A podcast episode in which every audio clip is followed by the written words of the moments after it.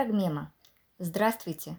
Сегодня мы представляем лекцию российского сценариста и писателя, автора сценариев кино и телефильмов и сериалов Ануш Рубеновны Варданян. Хэппи-энд как утешение. Поговорим мы о счастье, когда как не сейчас. Счастье – это итог взаимодействия э, и корпоративности огромного числа разнообразных существ и обстоятельств. Как я ожидала, ни, один э, человек мне не смог ответить э, ни в живописи, ни в литературе, ни в философии прямо ответить на вопрос, что же такое счастье. И, собственно, я вам не отвечу. Э, мы будем, конечно, заниматься в основном поисками счастья в кино. И эм, для этого в кинематографе есть огромное количество разнообразного материала. Да, потому что я считаю, что э, все фильмы так или иначе о счастье. Во всяком случае, о поиске их. О счастье быть с собой, о счастье просто быть, о счастье быть с кем-то, о счастье завоевать, отвергнуть, построить, разрушить, а во всем чем угодно. И вот интересно, знаете, что, что вот открытки советских времен, которые с пожеланиями да, были, Желаю крепкого здоровья, успехов в работе и счастья в личной жизни. Желаю, опять же, большого счастья, успехов в работе и что-нибудь такое еще. И вот на разные лады это значит, пере, пере, как-то пере, пере, перекатываются эти слова, а при этом почему никто не пишет? Просто желаю счастья, и там дальше объясниться как-то. И каким-то образом это счастье в личной жизни или просто счастье, большое или малое, оно выглядит либо каким-то хвостом, придатком, либо какой-то очень ватной основой для, собственно говоря, всех, всей остальной конструкции. И э, вот кинематограф, как мне кажется, в первую очередь как раз и занимается тем, что пытается вычислить эти стратегии счастья. И просто пытается их адаптировать или, наоборот, выкристаллизовать из времени, из контекста, а, а возможно, иногда и бежит вперед и ломает какие-то представления современников о том, что такое э, наиболее эффективный способ, приносящий удовольствие себе и другим в жизни. Вот есть такой фильм «В погоне за счастьем», с Уиллом Смитом в главной роли. И здесь он очень странным образом начинается. А, герой Уилла Смита цитирует не что-нибудь, а как Декларацию независимости США. И тем самым подчеркивает другую странность, заложенную уже в самой декларации, а, где атрибутировано право человека на стремление к счастью – в 1776 году отцы-основатели Соединенных Штатов объявили право на достижение счастья одним из неотъемлемых прав человека, наряду с правом на жизнь и правом на свободу. И что там написано буквально дословно. Мы исходим из той самоочевидной истины, что все люди созданы равными и наделены их Творцом определенными неотчуждаемыми правами, к числу которых относятся жизнь, свобода и стремление к счастью. Для обеспечения этих прав людьми учреждаются правительства, черпающие свои законные полномочия из согласия управляемых. В случае, если какая-то форма правительства становится губительной для самих этих целей, народ имеет право изменить или упразднить ее и учредить новое правительство основанная на таких принципах и формах организации власти, которые, как ему представляются, наилучшим образом обеспечат людям безопасность и счастье. В общем, осталось посчитать, сколько раз здесь слово «счастье» упоминается. И надо сказать, что американская декларация независимости гарантирует только на стремление да, к счастью. Она ведь не гарантирует само счастье. И Томас Джефферсон со своими боевыми товарищами не возложил на государство ответственность за счастье или несчастье отдельно взятого человека, а, он хотел э, лишь ограничить власть государства а, его э, и обеспечить человеку выбор, да, и то есть я могу ошибаться в выборе э, той или иной стратегии своего счастья, да, своего благополучия, своего э, наиболее эффектного, эффективного самовыражения, но это будут мои ошибки, за которые я несу ответственность, да, и государство не может участвовать в этом моем карнавале заблуждений, что угодно, только не это. А если да, то тогда в таком случае оно будет послано далеко-далеко. И вот именно об этом рассказывает, собственно говоря, фильм «В погоне за счастьем». И главный герой Крис Гарднер – это реальный человек, реаль, реальный американец, а, на основании мемуаров которого э, поставлен этот фильм. И в 1981 году в Сан-Франциско начинается эта история. Он э, выпускник колледжа с очень высоким IQ – Э, но со сломанными крыльями. У него разваливается семья, он работает комивоежором, у него ничего не выходит. И основная его цель в жизни – это выживание. Э, такое, э, оставаться на плаву его цель. Но в какой-то момент он вдруг говорит себе «стоп» и пытается вспомнить, с кем он был. Да? Ему подворачивается стажировка бесплатная – ради которой он должен очень многому, очень многого лишиться в работе, на, на работе его мечты, брокерской компании. И он эм, идет на это, идет на это, но понимает хорошо, что для счастья ему нужна не только профессиональная реализация, но и его сын.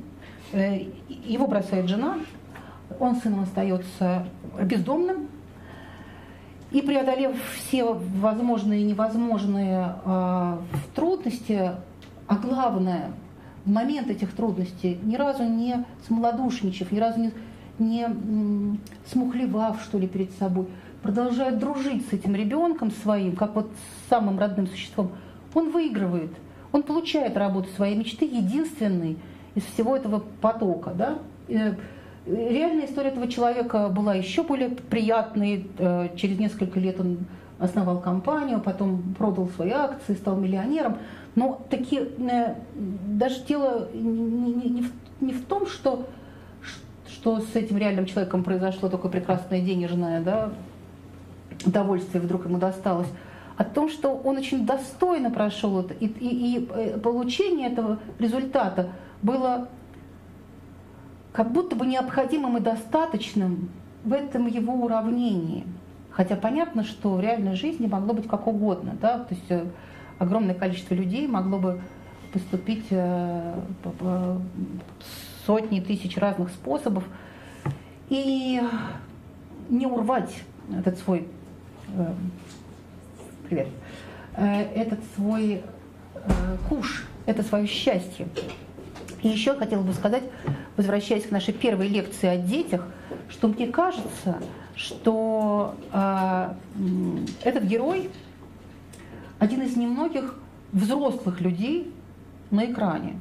Потому что мы знаем историю другого многодетного отца, Крамера против Крамера, да, где, собственно говоря, существует не взрослый, а наоборот такой э, взрослеющий ребенок. Там как бы получается, что в кадре два ребенка, малый и старый что называется, и там фильм про, да, про другое.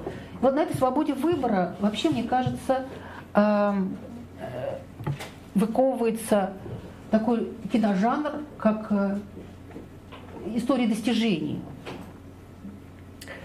Эм, и здесь действительно э, само счастье не является целью, оно является приятным бонусом, да, таким вот призом, да, это примерно как оргазм при осуществлении базового инстинкта человечества. И э, здесь очень интересно посмотреть, какие, как, какие качества нужны человеку, чтобы обладать, э, чтобы достигнуть счастья достижения. В своей замечательной книге «Путь к характеру» Дэвид Брукс э, писал, написал такую штуку. В последнее время я много задумываюсь о различии между достоинствами для резюме и достоинствами для некролога. Первые эти качества, о которых вы упоминаете при устройстве на работу. Навыки, которые предлагаете рынку труда и с помощью которых достигаете внешнего успеха. А достоинство для некролога – это нечто более глубокое, то, что вы оставляете после себя. Это качества, о которых будут вспоминать, когда вас не станет. Сущность вашей натуры. Доброта, смелость, честность, ваши взаимоотношения с другими людьми. И от двух наборов этих достоинств, э, как дальше рассуждает Брукс, его заставила задуматься другая книга э, «Одинокий верующий человек» в 1965 году написана. Это довольно знаменитый человек, Раби Иосиф Соловейчик, э, естественно, иммигрант из наших западных земель, да, в начале века, эмигрировавший с родителями, по-моему, США. И вот он пишет, собственно говоря, в книге «Бытия» о сотворении человека говорится дважды. И утверждает дальше. Эти два описания характеризуют противоположные стороны нашей природы, которые он назвал первым Адамом и вторым Адамом. Э, и если несколько современнить э, тезисы Словечко, то пример получится так. Первый Адам – это ориентированная на карьеру, честолюбивая часть нашей натуры – Первый Адам – это внешний Адам, Адам для резюме. Он стремится строить, создавать, производить, открывать новое. Он хочет достичь высокого положения и завоевать победу. Второй Адам – это внутренний э, Адам. Он воплощает моральные качества. Второй Адам ищет внутренней безмятежности, спокойного, но уверенного ощущения, что хорошо, а что плохо. Он хочет не только делать добро, но и быть добрым. Первый Адам жаждет покорить мир.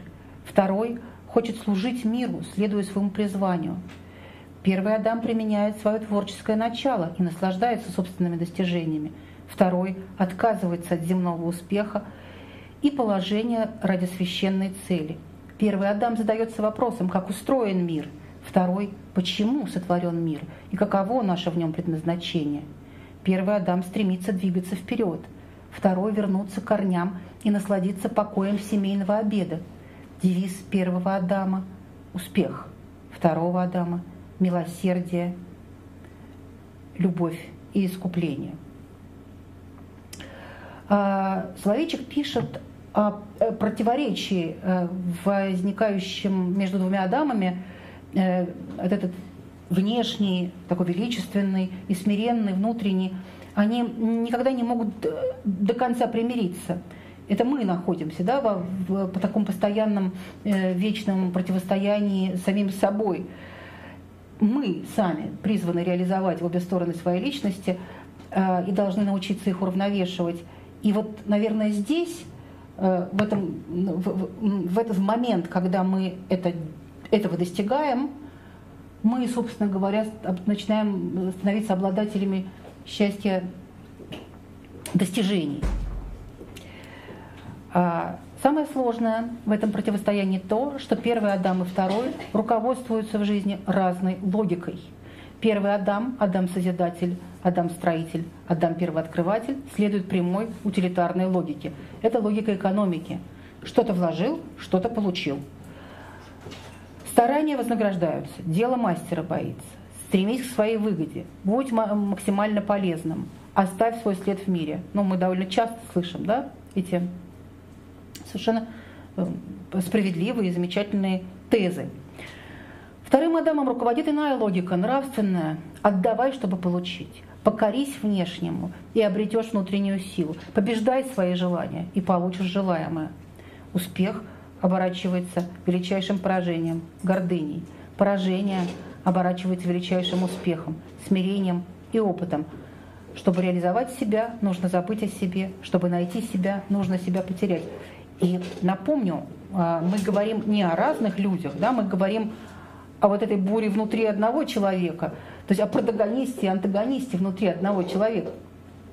Э, и, и таким образом мы понимаем, насколько жестока борьба внутри одного героя, да, внутри, внутри помещенного в некую драму, для того, чтобы что-то достичь. Ему надо примирить себя сначала, а потом сражаться с обстоятельствами.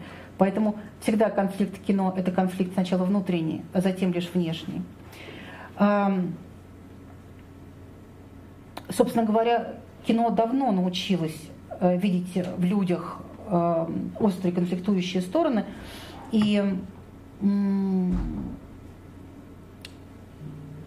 в общем-то, все лучшие герои, это самое интересное, это герои с огромными проблемами, действительно внутренними.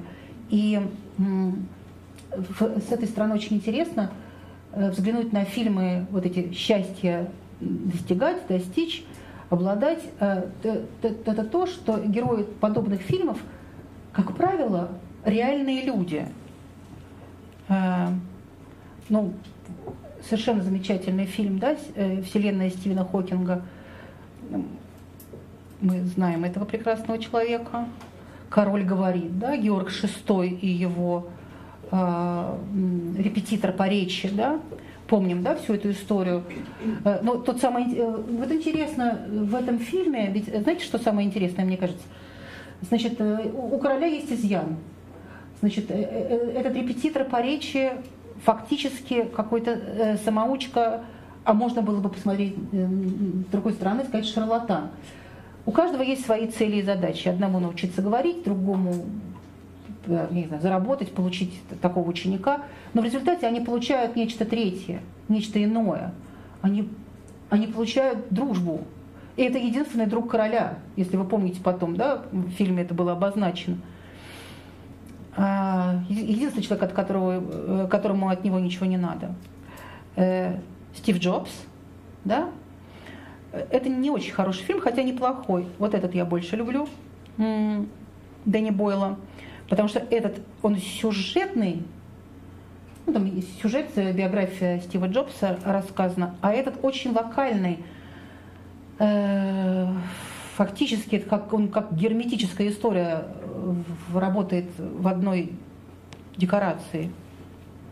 Эрин Брокович – это тоже реальное лицо. Если вы помните, этот оскароносный фильм, и, по-моему, в тот год Содерберг получил два Оскара за фильм «Трафик» про наркотрафик в Мексике и вот за Эрин Брокович. Это фактически первая сознательная попытка создать э, историю не по шаблону Кэмпбелла «Путь героя», а по э, новому «Путь героини». Это история про многодетную мать, которая сломала как гендерные, так и профессиональные стереотипы, и не имея высшего образования, будучи одинокой матерью, одиночкой, она умудрилась сделать не просто карьеру, к чему она стремилась изначально, а спасти сотни жизней э, своей там, адвокат, ну, юридической практикой. При этом там есть любовная история, э, потому что путь героини не считается завершенным, не считается гармоничным, если в нем нет и э, личного счастья, извините за, за такую, опять же, э, цитату из советской открытки. И это правда. Значит, эм, есть фильм «Джой», который номинировался на Оскара в 2015 году. Это фильм, пардон, о девушке, реальный тоже человек, э, ее звали Джой Мангано. Она изобретательница швабры, само, самовыжимающейся, не поверите. И для нас это звучит э, почти абсурдно. Но вот кто будет сочинять фильмы, писать сценарии, снимать фильмы про тетеньку, которая сочинила швабру? Значит, э, она тоже, она, правда, не многодетная, у нее двое детей, но она одинокая мать, на ее шее сидит все семейство – а, бывший муж живет у нее, потому что ему больше некуда идти, он какой-то безработный. Папаша разводится со своей следующей, последующей женой, в разводе с, матерью, возвращается тоже туда же, живет у нее в подвале. Весь этот кагау, э, он висит на ее шее, который говорит, у тебя ничего не получится. А она, поскольку она за ними ухаживает, она за ними убирает, она за ними стирает, ей эта швабра нужна, ей приходит в голову, как можно ее усовершенствовать. Она ее патентует, и там целая история, она, она действительно отчасти, хотел сказать, э, исключительно американская, нет, это не так. А, не американская, она такая история последовательных действий и возможно, отсутствие отчаяния перед неудачами. Э, она просто патентует, совершает несколько бизнес-моделей, которые не работают, но в конце концов побеждает. И вот этот фильм после Эрин Брокович, пожалуй, вот самый достойный. Социальная сеть, да, тоже мы знаем, э, в общем, все про Facebook э, и про Цукерберга. Хочу сказать, что этот фильм сделан по очень хорошей документальной книге, нон-фикшн, это Бена Мезрича, который был автором еще одной книги «Удар по казино», и по которой тоже сделана художественная картина. Как интересно, что делаются художественные фильмы по не просто о реальных людях, да, а по документальным книгам. Ну и еще бы я отметила два фильма, а, которые... А, вот этот военный ныряльщик, он тоже реальная история про первого чернокожего водолаза. Карл Брошир его звали. Э, потому что в историях достижений же много и о спорте, да, и о военных. Тоже интересно, потому что это замкнутая субкультура да, со своими законами, и кто-то, когда приходит и ломает эти законы или несколько модифицирует, и вообще своим появлением чернокожим, ну, конечно, он туда внес какую-то, сказала, пикантность. И «Солдат Джейн» э, — это нереальная история. Ну, во-первых, это Ридли Скотт, поэтому всем рекомендую смотреть. Э, во-вторых, там, конечно, потрясающая совершенно Дэми Мур — Э, и эта история про морского котика, про женщину, которая хочет стать десантником в совершенно мужском сообществе. Это, конечно, я почему выбрала этот кадр, потому что она фактически, ну это еще, заметьте, 97 год, да, она фактически достигает своей цели, действуя как мужчина, то есть выбирая вот в отличие от Джои или в отличие от Эрин Брокович, она а, примеряет на себя абсолютно мужскую функцию. То есть она бы, если бы могла бы, наверное, бы поменяла бы пол. Но, но там так вопрос не стоит, там вообще не про. Но вот обратите на него тоже внимание. И во всех этих фильмах, э, в этих историях достижений я обнаруживаю такой момент. Это все драмы. Здесь нет никакого другого жанра. Это драма. А, Дмитрий Быков говорит, что у Толстого кто счастлив, тот и прав, а у Достоевского кто несчастлив, тот и прав. Но наличие или отсутствие счастья для западной культуры не есть признак правоты, поскольку э, перед миром и людьми правота, правота в праведной цели. И она может принести э, признание, это правота, удовлетворение, ощущение выполненной жизненной миссии, но не всегда счастье, потому что вот э, герой фильма «Патриот», он абсолютно очевидно был счастлив только до начала фильма. Это фильм о времени войны за независимость, и Мел Гибсон одинокий отец, там, не знаю сколько, по-моему, семь детей, какое-то безумное количество – а, и затем он участвует в войне за независимость, хотя совершенно этого не хочет. Э, в течение фильма у него погибает сын. В общем, э, э, там драма-драма, да, историческая.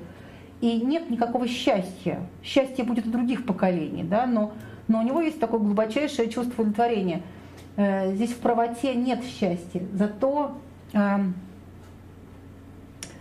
у этих людей, у таких героев, как правило, очень сильное религиозное сознание. Это не важно, протестантское или католическое или православное, но такого типа герои, они, конечно, не, не про бытовое счастье, а действительно про такой уже дух.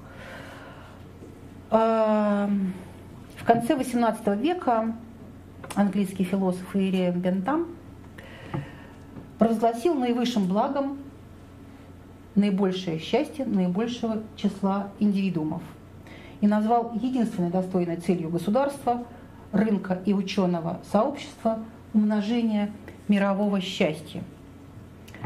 Я цитирую по, э, дальше весь блок по книге э, Харари, чудесный профиль которого мы видели с вами в прошлый раз. У него очень интересное рассуждение по этому поводу. Политики должны установить мир, дельцы должны способствовать преуспеянию, а ученые должны познать природу не для вящей славы короля или бога, а чтобы вы и я могли жить счастливее. В течение 19 и 20 столетий, при том, что взгляды Бентама широко обсуждались, правительства, корпорации и лаборатории были сосредоточены на решении более актуальных и конкретных задач. Страны мерили свой успех величиной территории, плодовитостью населения, ростом ВВП, а не счастьем своих граждан. Такие страны, как Германия, Франция, Япония, создали мощные системы образования, здравоохранения э, и социального обеспечения, но эти системы имели целью укрепления нации, а не благополучия отдельного человека. Однако в последние десятилетия произошел перелом в сознании, и к теории Бентама стали относиться гораздо серьезнее. Все больше людей верит, что мощные системы, созданные в прошлом, должны служить счастью и благополучию каждой личности. И вот этот вот перелом отражает смену парадигмы и в культуре тоже. Переход от этики скромности, которая говорит «никто не лучше меня, и я не лучше других», к этике самовосхваления, которая нам всем известна. Отметьте мои достижения, я особенный. Ничего плохого в этом нет, однако контраст вы чувствуете, да? Он как бы незначительный сам по себе, но он демонстрирует два разных образа мышления и фактически два разных образа жизни. И назовем это маленькое «я» против большого «я». Дэвид Брукс в книжке «Путь к характеру» пишет, «Тогда не носили футболок со слоганом а, со слоганами «На клавиатуре печатных машинок не было восклицательного знака». Поддержку в борьбе с разными заболеваниями не выражали с помощью разноцветных ленточек, а автомобили не украшали статусными номерками или наклейками, сообщающими о личных качествах или моральных убеждениях их владельца. Никому не приходило в голову покрывать заднее стекло машины наклейками, чтобы похвастаться, в каком университете он учился или каким спортом занимался – бахвальство, заносчивость и слишком высокое мнение о себе в те времена встречали куда больше общественное порицание. А, и а, социальный стиль э, эпохи послевоенной э, в большей степени выражали такие сдержанные люди, ну, потому что мы же собственно говоря, публичность э, культурную видим актерами, это же персоны, да, персоны, э, как иконы времени. Грегори Пек, Герри Купер. А вот, например, Джек Уэбб, э, он и автор сценария, и продюсер такого сериала «Облава». Ну, достаточно такой сдержанный, застегнутый на последнюю пуговицу господин.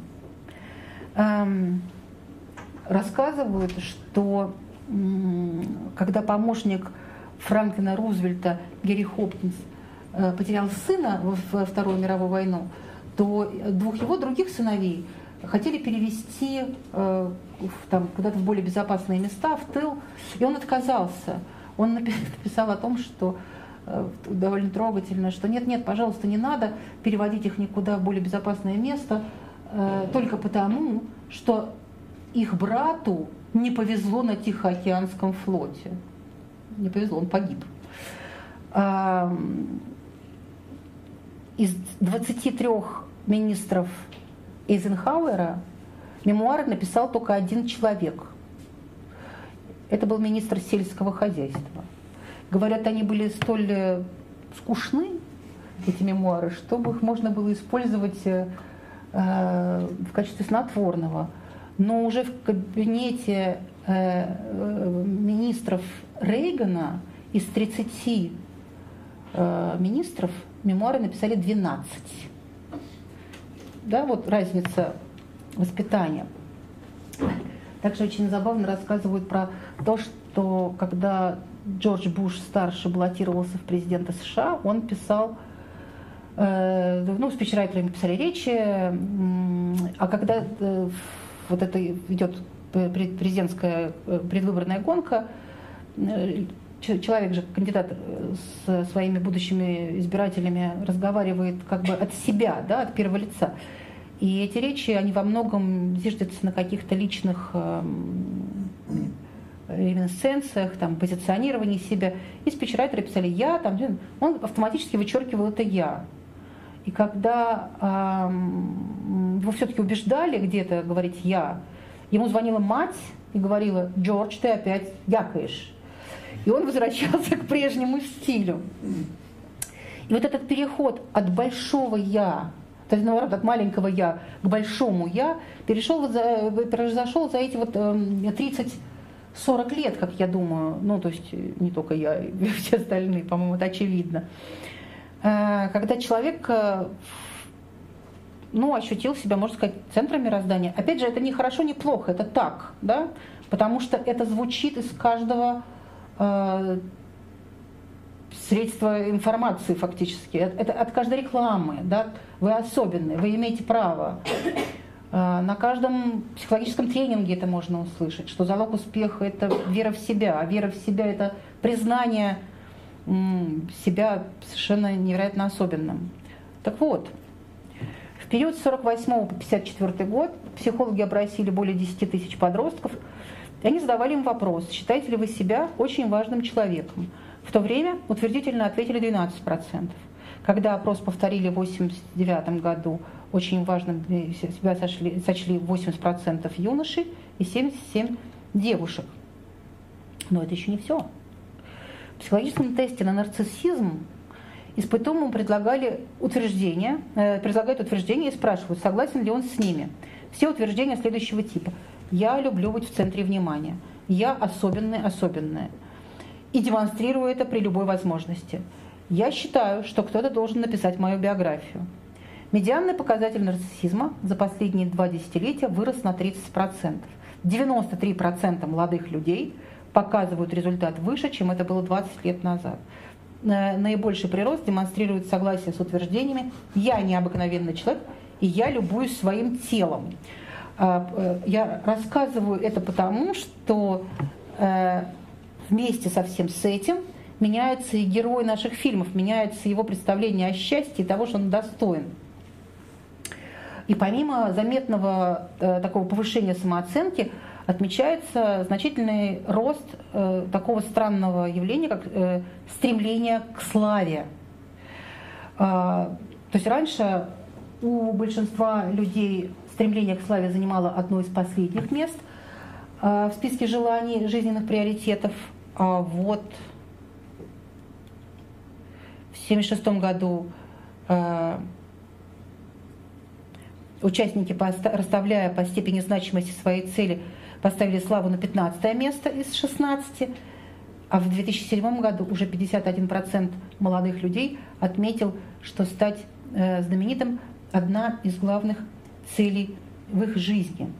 Э, там еще было очень забавное что-то такое, с кем бы вы пообедали. И Рейтинг был такой. Первый Дженнифер Лопес, второй Иисус Христос, а третий еще кто-то, тоже какая-то поп-звезда, я уже сейчас забыла. Э, ну, собственно говоря, э, мультфильмы еще формируют, между прочим, такое сознание вот «я особенный», что, опять же, подчеркиваю, это правда, мы все особенные.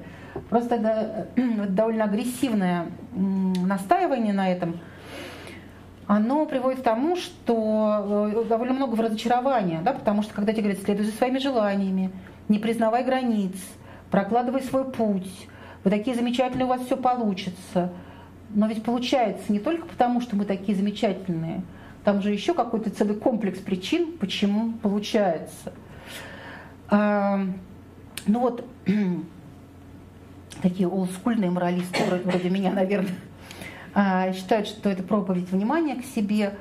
А, однако справедливости ради скажу, что это счастье быть собой.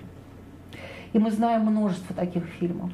Мы знаем а, а, героев, которые, э, кстати, неважно от возраста э, э, и социальной среды, неожиданным образом противостоя ей, находя в себе мужество, ломая стереотипы, э, настаивают на праве быть собой. Замечательный совершенно фильм Билли Эллиот. Э, мальчик из шахтерского поселка, который э, занимался боксом, и у него ничего не получалось. Но по соседству занимались девочки балетом. И он вдруг понял, что он очень хочет танцевать. А для этого поселка, ну, английские шахтеры, неважно какие, там, румынские шахтеры, русские шахтеры. Ну, как вы приходите домой говоришь, папа, я не буду заниматься боксом, я хочу заниматься балетом. Ну, что можно сказать папы, что можно сказать старший брат? В общем, было плохо с этим мальчиком, все, потом стало хорошо. Э, стало хорошо, поскольку э, он боролся за счастье быть собой. Хороший фильм «Большие глаза», ну, потому что Тим Бертон еще к тому же, да, это история художницы э, Маргарет Кин, как-то в девичестве ее по-другому звали, это э, фамилия ее мужа. Она м, рисовала вот такие странные э, существа с большими глазами, но ее муж, э, тоже художник, э, совершенно бездарный, присвоил себе эти картины, ее славу, и ее значение, поскольку о нем уже писали газеты, э, какие-то снимались передачи, его называли чуть ли не одним из основоположников Пупарта, но оказалось, что все это она. И э, этой женщине надо было вернуть э, себе себя, в буквальном смысле этого слова. То есть э, стать собой. И она это сделала. Вот такое есть такая комедия лирическая. Здесь повар чуть ли не мишленовского значения, но с удивительно плохим характером он э, уволен из какого-то дорогущего суперресторана. И э, вдруг он вспоминает, э, опять же, себя. Он вспоминает, что вообще-то он очень любит фастфуд, гамбургеры.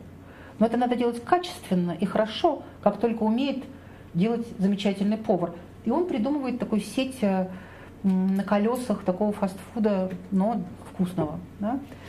И есть дурацкая комедия, э, значит, э, э, с Адамом, как его зовут, Адам Сэндлер. Это израильский командус, который эм, инсценировал свою смерть, гибель в, при поимке какого-то там преступника – уезжает в Нью-Йорк и основывает, э, и становится парикмахером.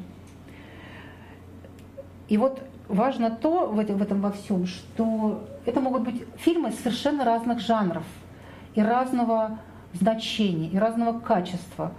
Но э, заложенная в них основа – это желание быть собой. Э, здесь огромное разнообразие фильмов. Вот. Э, за счастье быть собой вообще герои экрана, даже вот самых этих дурацких фильмов, а соответственно и их создатели, кинематографисты, заплатили, в общем, я считаю, огромную цену, поскольку они прошли через горнило романа «Атланта расправил плечи», написанного в 1957 году. И вот его э, автор Эйн Рэнд – утверждала, что из всех мыслителей на нее повлиял исключительно только Аристотель, ибо Аристотель был родоначальником философии индивидуализма. И что э, это он более двух тысяч лет назад, собственно, он вообще родился для того, чтобы научить ее Эйн Рэнд одному, что э, состояние возвышенной любви к себе – является обязательным условием для достижения совершенства. Чтобы преуспеть, люди должны сначала полюбить себя. Цитата из Эйн Рэнд. «Человек имеет право на счастье и должен достичь его самостоятельно, и он не обязан желать жертвовать собой ради счастья других. Я утверждаю, что человек должен уважать себя». А, кто бы спорил – но что-то здесь не так. Вообще напомню, что Эйн Рэнд, она э, эмигрантка э, из Советского Союза. Она уехала в 1926 году вполне официально учиться, по-моему, в Берлин.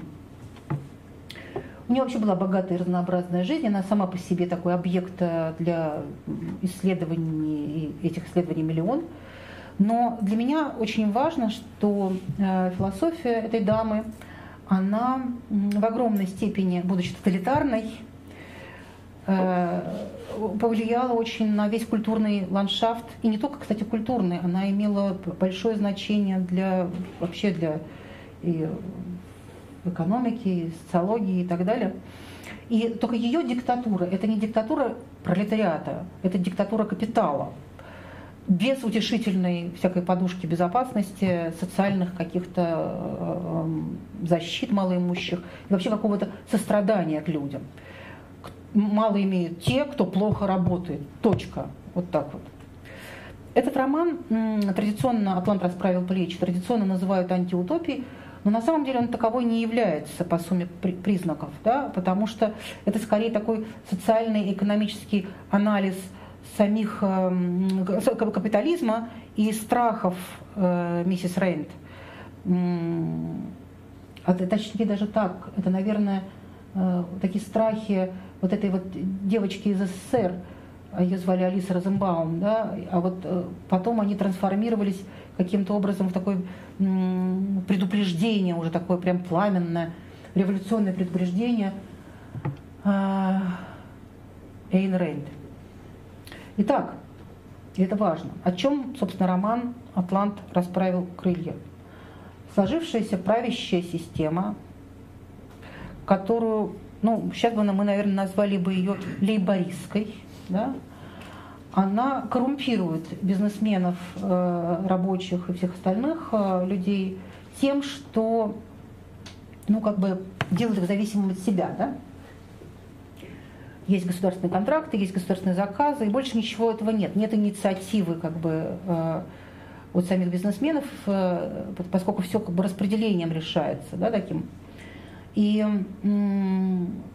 таким образом государство не дает талантливым ученым, талантливым бизнесменам проявляться на полную мощность, на полную свою стоимость интеллектуальную. И таким образом государство уничтожает само себя.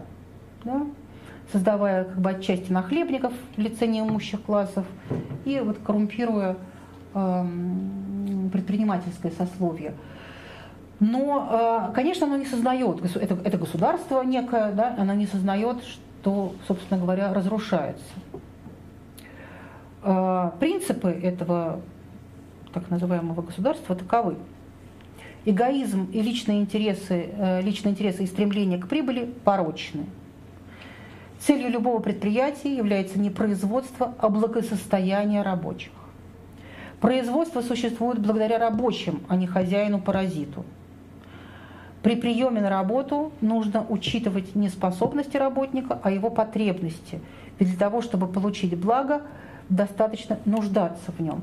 Вот это, конечно, очень странно, как э, такие советские да, мотивы ну, мы просто до, до цитат да, узнаем, для того, чтобы получить благо, достаточно нуждаться в нем. Каждому по способностям, нет, по потребностям, каждому по труду. Да, вот, ну, все. То есть она просто помещает произвольно в некую капиталистическую систему.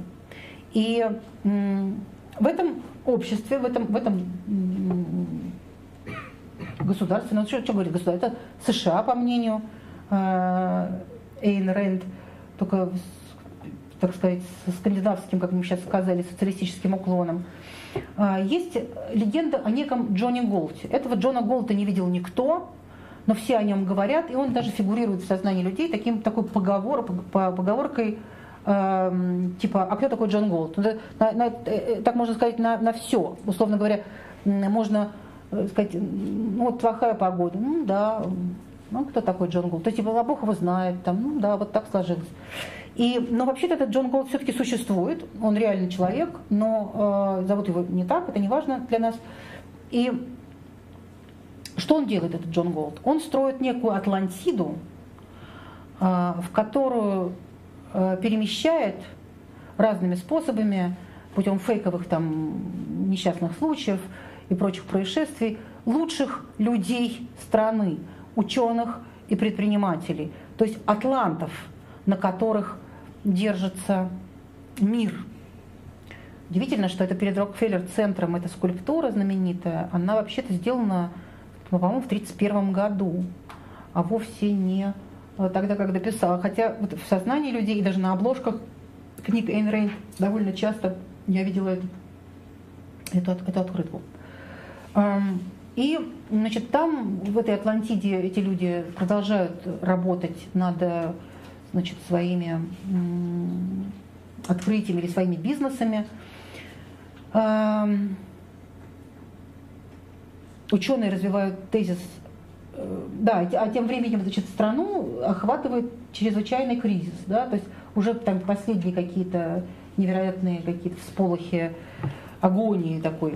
Ученые развивают тезис, что разум не в состоянии постичь природу Вселенной, мышление – это иллюзия, порожденная работой желез и эмоциями в конечном счете содержимым вашего желудка. Человек не должен опираться на логику и поиск смысла, э, является абсурдом. И в противовес э, этому всему формулируются такие, я бы сказала, выковываются э, принципы атлантов, держащих на плече мир. Сохранение денег требует высочайших способностей и мужества, гордости и самолюбия. Все теряют те, кто не чувствует своего морального права на собственные деньги, испытывая вину за свой капитал. Общество обречено на гибель, если взаимоотношения в обществе осуществляются не на основе добровольного согласия сторон, а на основе принуждения, если для того, чтобы производить, требуется разрешение тех, кто ничего никогда не производил, если деньги текут рекой не к тем, кто создает блага, но к тем, кто создает связи, если те, кто трудится, становятся с каждым днем беднее, а вымогатели и воры богаче, если честность и принципиальность равносильны самоубийству, а коррупция процветает – Америка явилась страной разума, являлась страной разума, справедливости, свободы, творческих и производственных достижений, в которых деньги являлись неприкосновенным капиталом. Только здесь не осталось места для бандитов и рабов. Здесь впервые появился человек, действительно созидающий блага, величайший труженик, самый благородный тип человека – американский капиталист.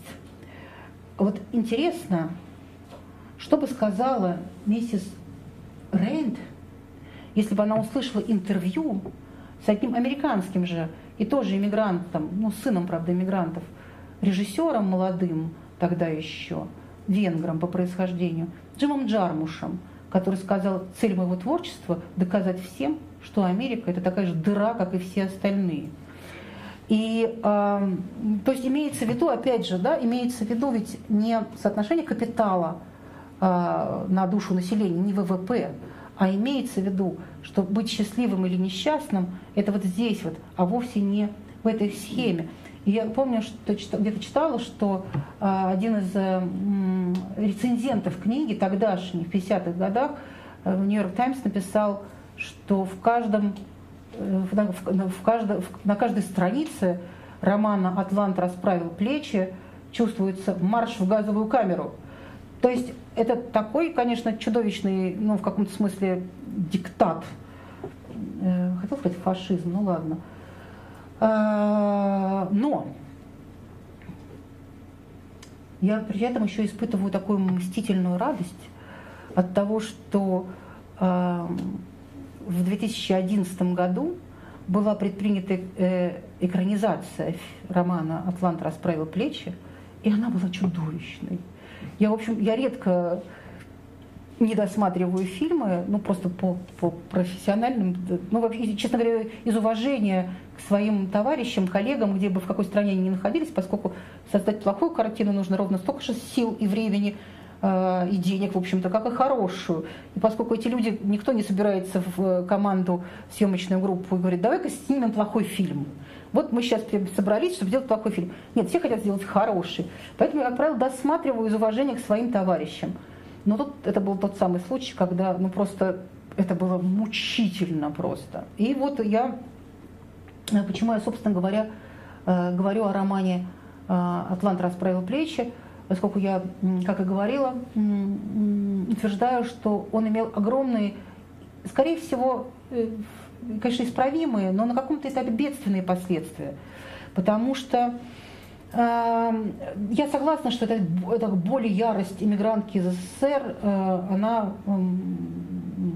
ну, мне она понятна по-человечески, но совокупные тиражи этой книги, да, и э, те, то огромное количество людей, которые были воспитаны на этом романе, э, это тревожно на самом деле, потому что Атлант расправил плечи, э, и вокруг него э, был сформирован кружок дома у Эйн Рэнд.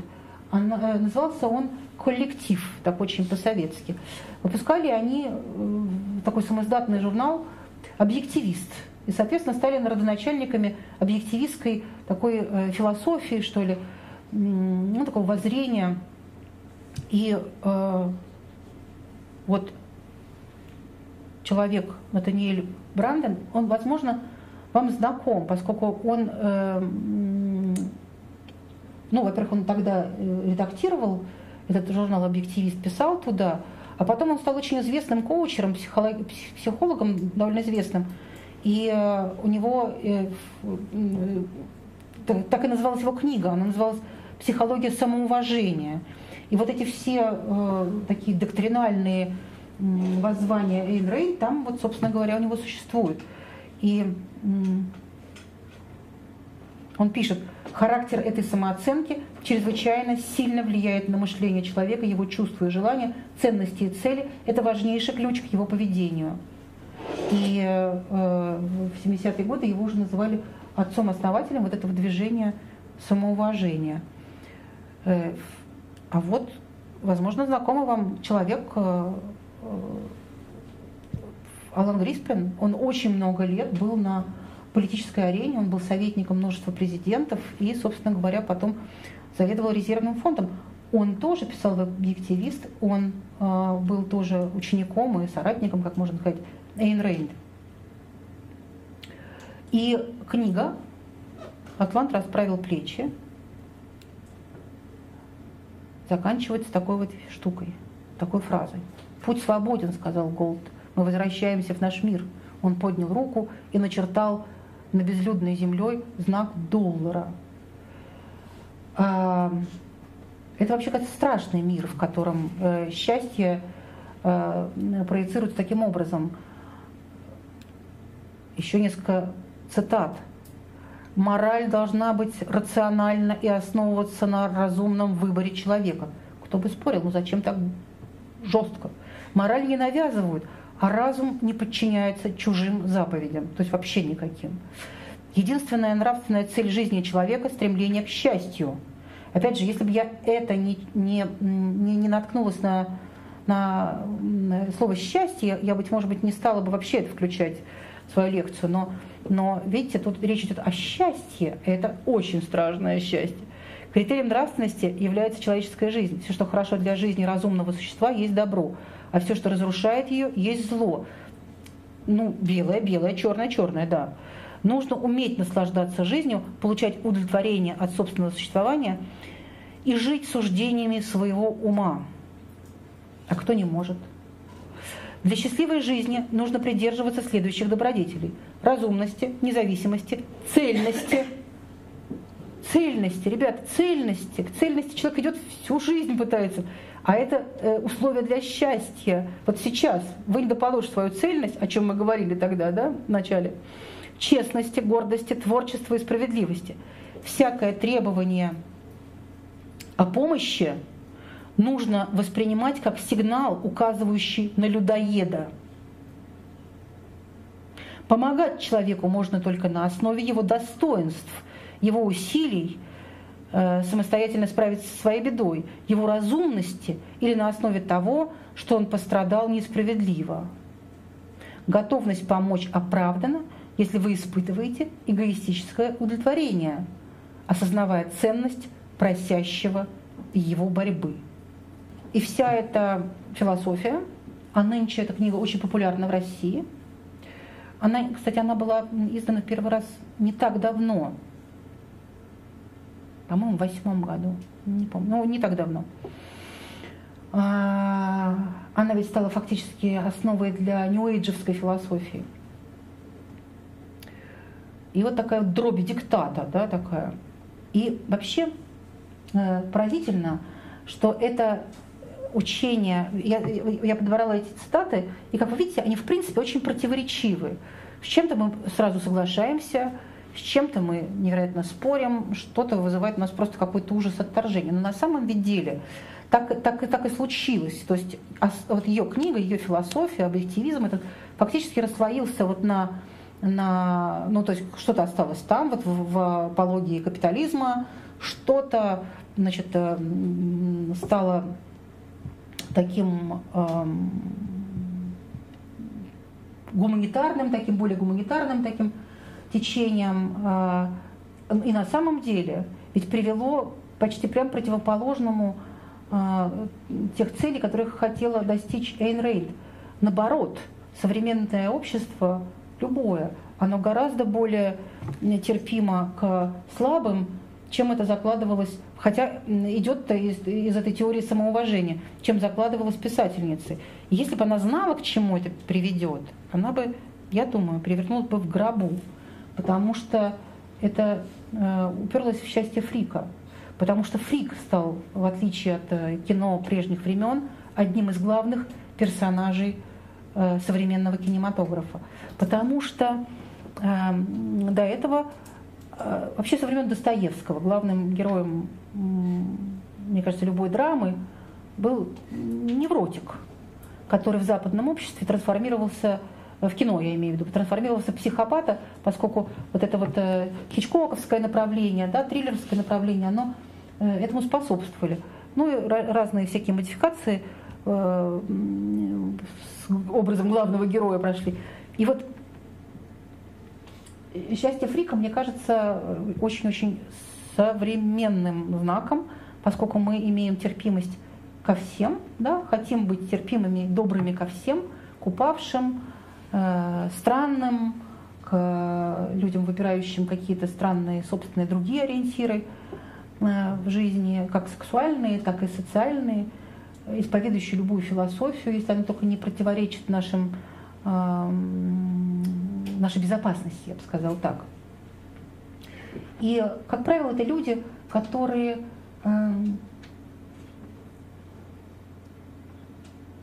жажда сбыться была у Мамардашвили такая, да, замечательная э, концепция, жажда сбыться. Это люди, которых как бы э, чаще всего не замечают, а если замечают, то э, замечают их странности в первую очередь. Эм, знаете, это как э, люди, которые не, не просто никогда не, не задумывались о счастье, а потом вдруг поняли, что счастье это тот самый карандаш, которым чертеж-то начерчен, да, этой жизни, дорожная карта это самое. И э, один из моих любимых фильмов на эту тему это «Маленькая мисс счастье». И я здесь э, впервые тогда пишу автор сценария Майкл Арнт. Почему? Не просто потому, что человек взял Оскара, а потому что как раз-таки его фильм родился в прямом противостоянии тезам Эйн Рэнд. Э, объясняю. Я, по-моему, когда как-то рассказывала об этом, но повторюсь. Значит, э, так, так, так, во всяком случае, мне рассказывали эту историю. Значит, сценарист Майкл Арнт сидел дома, писал чего-то там, писал, какой-то ковырял сценарий. И в этот момент э, работал телевизор или где-то в другой комнате, он проходил, и в телевизоре он встретил не кого-нибудь, а губернатора штата Калифорния Арнольда Шварценеггера, который произносил речь на открытии там чего-то абсолютно в духе Рэнд. Этот мир принадлежит победителям. Вы все победители. Все, кто здесь, да, ну в каком-то смысле это правда. Мы все победители, поскольку э, родиться у нас был шанс э, 400 миллиардов к одному. Так, на секундочку. В этом смысле да. Но во всех остальных как-то странно, потому что мы все по-разному состоялись, э, по-разному себя ощущаем, по-разному себя оцениваем и недооцениваем. И он ужасно возмутился. Он человек новой формации, уже другого поколения.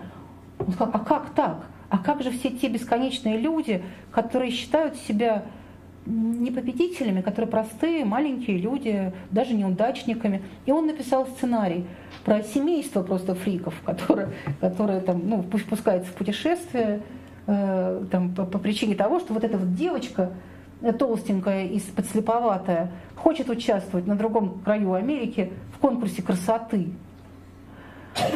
А, посмотрите, пожалуйста, кто не видел, это большое счастье видеть этот фильм. Но еще мы знаем вот таких вот странных фриков, вот есть Амели. Я не люблю этот фильм, сразу могу сказать, но это мое личное. Не буду его проецировать на всех. Ну, потому что я не люблю взрослых детей. Ну, таких вот прям детей, которые э, настаивают на своем инфантилизме, вплоть до слабоумия. Но, тем не менее, фильм хороший. И, и э, эта героиня действительно прелестна, ее полюбили миллионы людей. И совершенно я даже не... Есть еще вот такой вот замечательный, того же, кстати, режиссера, Жан-Пьера Женне. Замечательный совершенно фильм, он канадский. Э, там тут тоже какая-то копродукция с множеством стран. Этот мальчик э, очень талантлив, э, и он выиграл какую-то математическую премию. И никто не знает туда, куда он направлял свои исследования, что ему всего 9 лет. Ну и у него там очень фриковатые, тоже странные родители, но тем не менее. Ну и самый знаменитый, я считаю, фрик э, человечества – это Форест Гамп.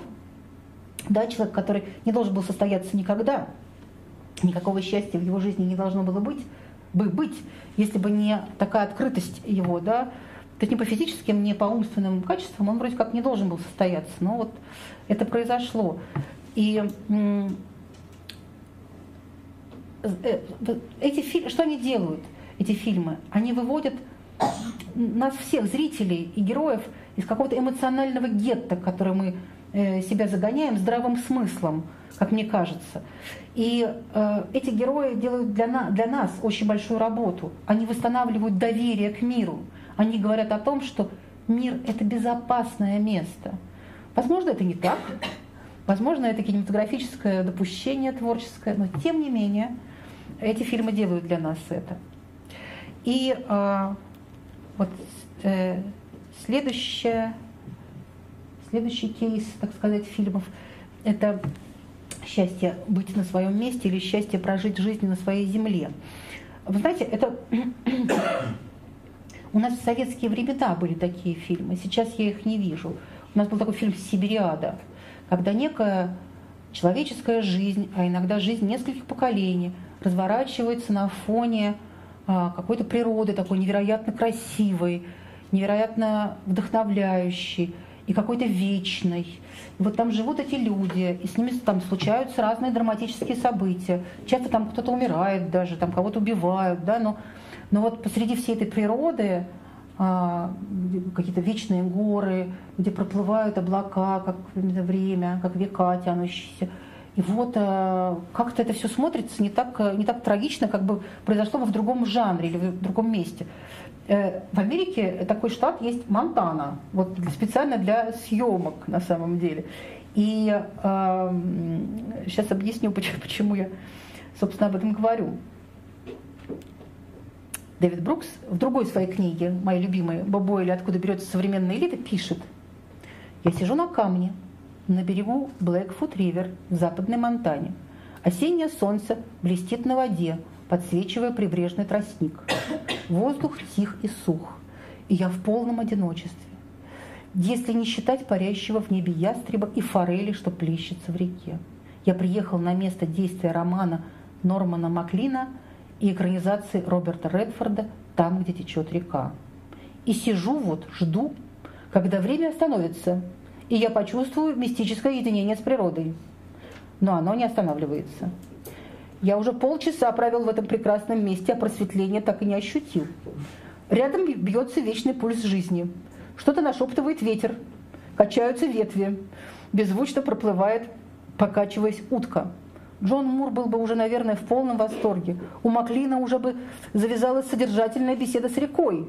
Альдо Леопольд уже бился бы в экстазе, восхищаясь красотой какой-нибудь хворостинки, а мне хоть бы хны. Не тот, наверное, сезон для просветления.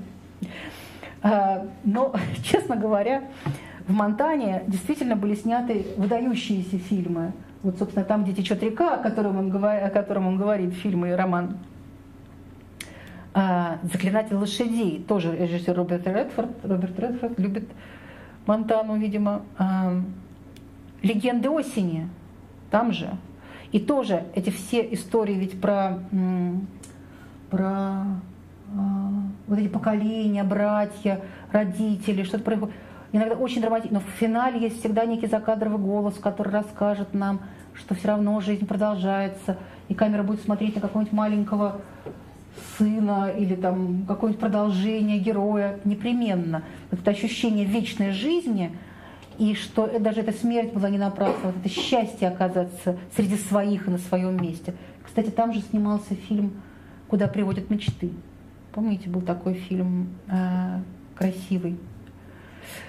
В конце концов, все сходится воедино там, где течет река, пишет Маклин. Это финальные, кстати, слова и фильма тоже. И когда я прочел это в своей гостиной несколько месяцев тому, мысль показалась мне чрезвычайно глубокой. А теперь я даже не понимаю, что это, черт побери, значит. Воедино сошлись только мои замерзшие пальцы. В приключенческих книгах суровые условия обязательны к преодолению и лишь придают героям бодрости, но у меня от холодного ветра скоро отвалятся конечности. И в полном одиночестве ко мне приходят не глубокие прозрения, но мелкие страхи. Писатели-натуралисты особенно ценят моменты, когда весь мир сводится до здесь и сейчас. Ты – вода, лосось. Но на 10 миль вокруг я не найду ни души. И если подумать о превратностях, которые могут подстегивать здесь одинокого путника, вывихнутая нога, сломанная машина, внезапный приступ аллергии, то в поисках внутренней гармонии вблизи телефона автомата или станции скорой помощи видятся свои преимущества. Треск веточки кажется уже э, предвестником спешащего познакомиться гризли. Я смотрю на часы, понимаю, что пора уже испытать единение с творением Божьим, а то ведь на 6 у меня зарезервирован столик в Мезуле. А, а, удивительно то, что а, наше представление о, э, о счастье в кино и о счастье и удовлетворении в жизни, они столь иронично разнятся. И дальше Брукс пишет о том, что э, современных людей прям постигает какая-то лихорадка, ездить в те, такая душевная лихорадка, э, а золотая, которая была значит, в Калифорнии в середине XIX века, но вот ездить в эту самую Монтану или в какие-то другие места силы, как мы бы сейчас сказали, и там э, приникать к некому источнику мудрости и, э, или э, примерять на себя одежки этих самых киногероев, фактически становиться ими. Да? Кстати, хочу сказать, что в американском э, кино такую еще функцию вот этого э, места, обладающего гением, это еще американский юг. И если вы видели такую картину, как «Стальные магнолии», это женская история, а, но она примерно так же и разворачивается. Вот это есть поколение, и есть там и смерть есть, и беда есть, и горе есть, но есть это и стальные женщины, юга, они, естественно, почти все эм, потомицы ирландских колонистов и так далее. Э, вот, значит, э, такого рода фильмы. Хорошие, они такие похожи скорее на эпопею. Там много юмора. Это драмы, конечно, там довольно много юмора всегда. И значит, другое, друг, другой, э, друг, другим кейсом фильмов э, я бы представила фильмы с маркировкой «Счастье быть». Э, знаете, о чем они? Э,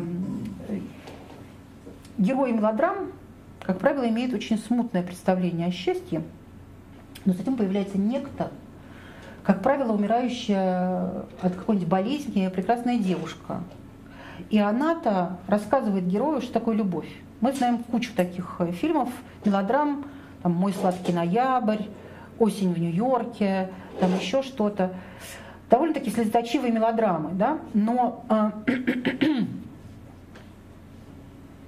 этим барышням требуется доказать э, значит, либо стареющим юношам, либо юношам, которые никогда не, не и не были э, маленькими, а всегда были такими довольно э, рачительными капиталистами, э, что они живут неверно, неправильно. И вот что в мире есть любовь, э, романтика и что-то кроме работы. Но, знаете, мне стало обидно, почему обычно женщины исполняют эту роль живительного источника. Но я вот знаю один фильм, который, в котором юноша, ну, мелодраматический я имею в виду, болеет и, соответственно, там как-то умереть молодым называется, как-то своим... Нет, ну там тоже спасает женщина. Нет, это он ее не, не спасает в духовном смысле. Там она его, все равно женщина оказывается сильнее, она, значит, его заставляет лечиться, не больше, не меньше. Тоже вот надо мужчину заставлять лечиться. Да. А, но а, на самом деле, это я, конечно, иронизирую, но вообще счастье быть, то есть быть живым, на, на мой взгляд, стало э, большим жанром. На пороге смерти э, ведь люди как-то иначе переоценивают свою жизнь э, прожитую, и они не знают, вылечатся они или нет, и каким-то образом действительно влияют на вас. И что самое важное, в современности, где-то, наверное, последние 20, 20 лет, может быть, с небольшим, снято табу на болезни смерть детей. Мы обычно не рассказывали, да, нам обычно не рассказывают про болезни страдания детей, ибо считалось, что это такой ну, запретный удар, что ли, да, эмоциональный. Но оказалось, что э, этого нельзя избегать, потому что и дети болеют, и дети умирают, и их смерти на нас влияют как-то.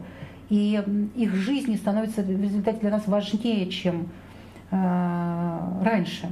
Но вообще, и в этом, э, на самом деле, кроме мелодрам, в этом, не в жанре, а там жанры тоже разные бывают, но, но вот в этом кейсе покоится очень много замечательных фильмов. Вот, например, «Масло Лоренцо». Э, посмотрите, пожалуйста, если не видели, фильм довольно старый. Э, этот мальчик, родители работали в Африке, и мальчик по, по, заразился в Африке какой-то, ну, какой-то микроб в него попал через воду или через что-то. И дальше весь фильм это борьба за жизнь этого ребенка, он вырастет там до 16 лет, вот он, э, которая ничем хорошим не кончилась. Кстати, реальная история. Но, но на самом деле то, как родители себя с ним вели, как, как, как, как они проявлялись, и какое счастье было жить рядом, да эту короткую, трудную жизнь, это очень хороший фильм. Вот замечательный совершенно фильм «Пока не сыграл ящик» с двумя великими актерами. А, с Морганом Фрименом и Николсоном. А, ну и вот мне очень нравится французский фильм «Скафандр и бабочка» по роману а, этого главного героя, забыл, как зовут. А, это роман, который он написал он сам, но написал это трудно сказано, он его наморгал, поскольку, э, будучи очень успешным э, рекламным каким-то креатором, этот человек на своей дорогущей машине попадает в аварию, его полностью парализует, из всего действующего у него есть только века. И дальше, э, пока он жив, он, ну, он обучается по этой практике диктовать, вот, э, ему называют буквы алфавита, и он моргает. То есть, значит, вот это та буква. Вот так вот по букве он наморгал роман «Скафандр и бабочка» автобиографический. И фильм замечательный совершенно. А, вот наш друг Эпикур, он предупреждал своих учеников, что счастье дается очень тяжелым трудом, хотя вошел в историю как э, самое как бы безответственное как бы течение, что не так абсолютно. Но нам кажется, что эпикурейство это э, жить, есть и пить э, чрезмерно, предаваться разным наслаждениям, ибо жизнь короткая, она кончится. Это все не так. Он скорее был таким первым буддистом человечества, потому что материальные блага, считал Эпикур, э, не могут долго тешить человека. Погоня за деньгами, славой и удовольствием она опустошает. Собирал, да, есть и пить в меру он советовал, и усмирять свои вожделения. Прочная дружба, говорил он, принесет вам больше пользы и больше удовлетворения, чем самая безумная оргия. А, и он предложил людям целый этический набор, что надо и не надо. Согласно Эпикуру, мы счастливы, когда испытываем приятные ощущения и свободны от неприятных. Вот, пожалуй, такая первая формулировка да, счастья. Иеремия Бентам утверждал, что природа отдала человека во власть двум господам – удовольствию и боли.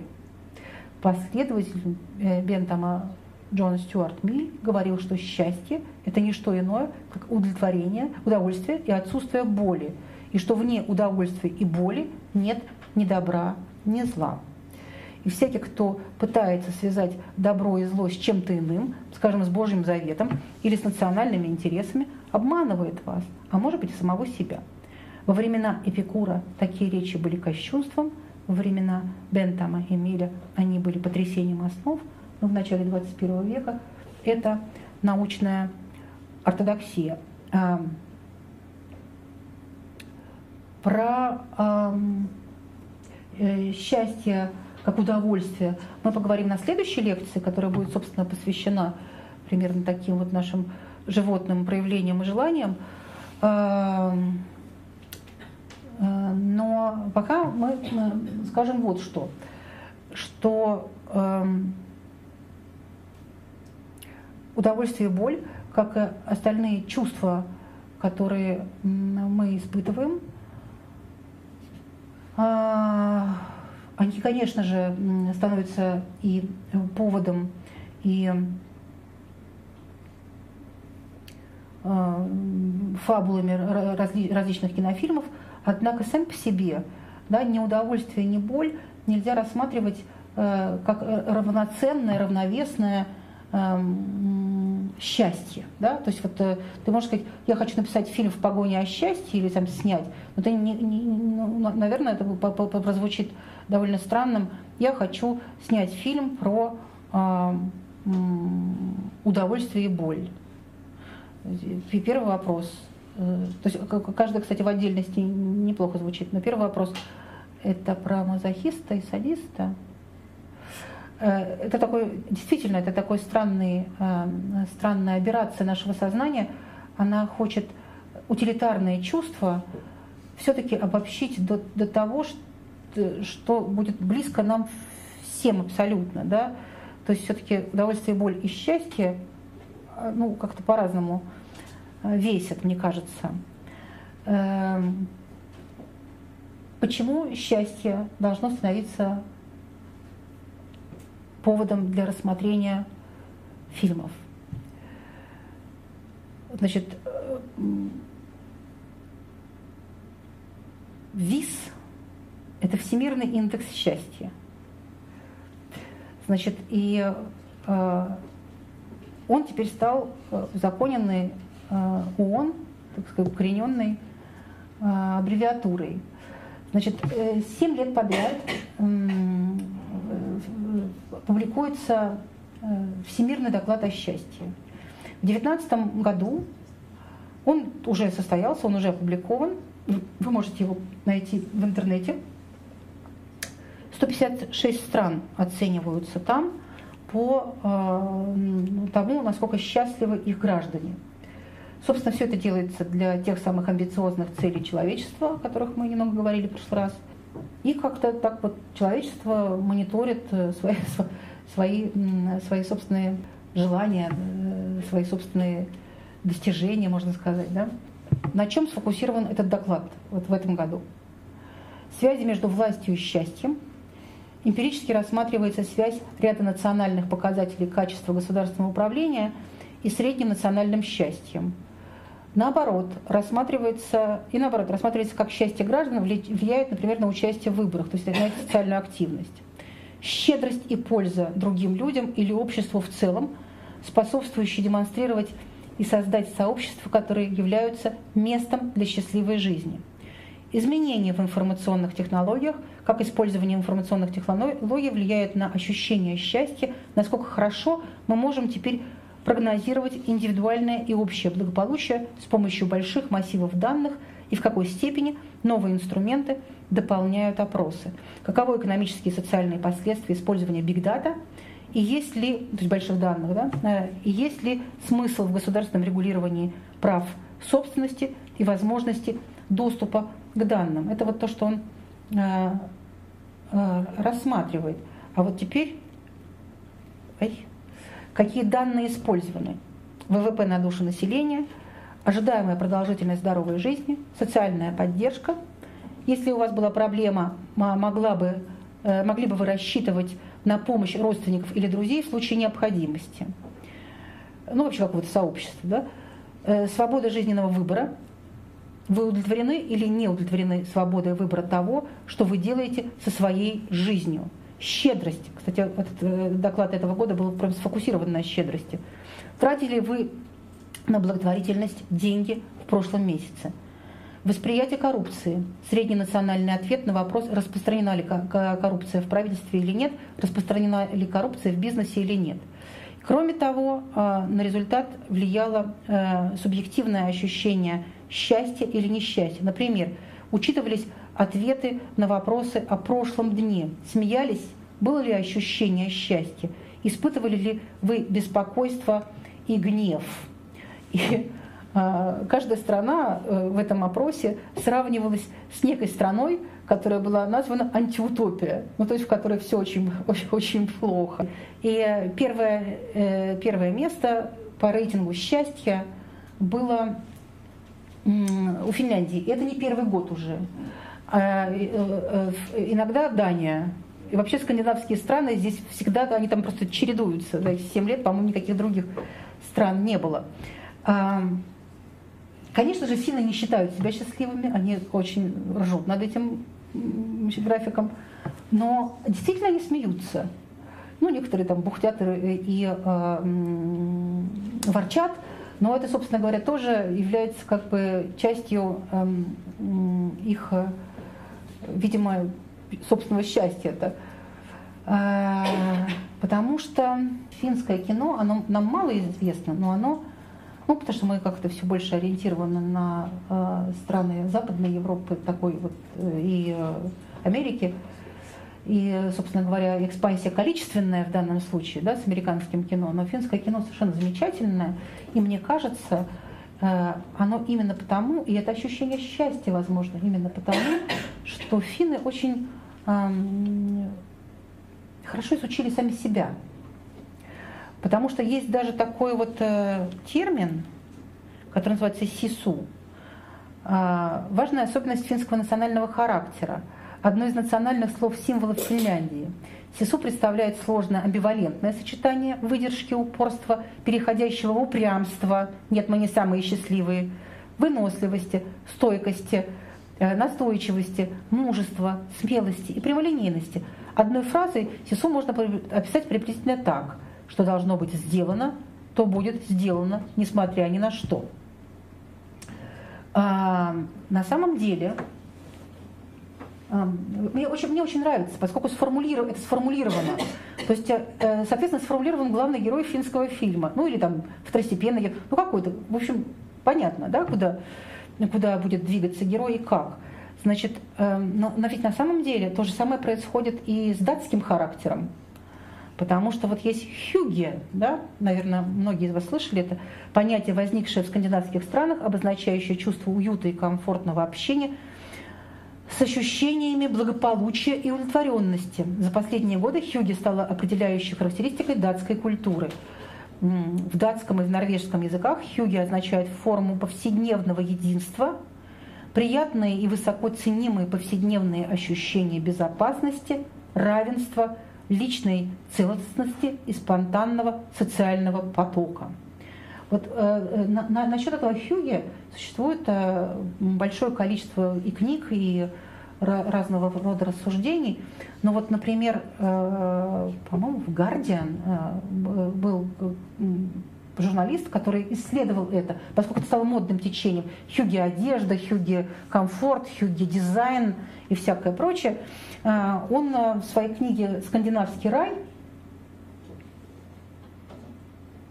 он утверждает, что Хюги заключается э, в том удобстве, которое дает э, начало датскому конформизму.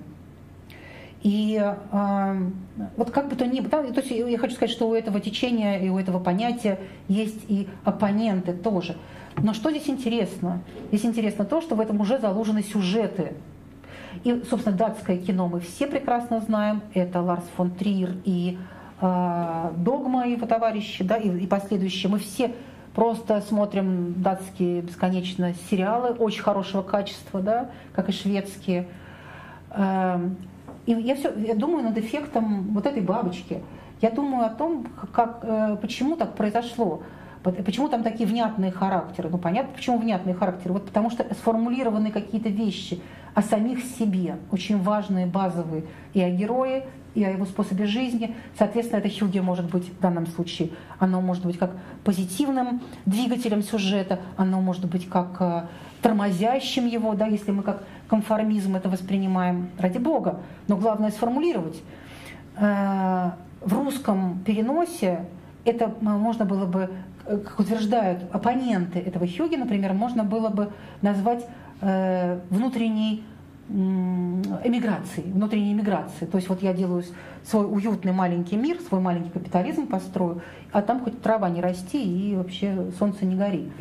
Но э, при этом сам кинематограф Скандинавии невероятно разнообразен.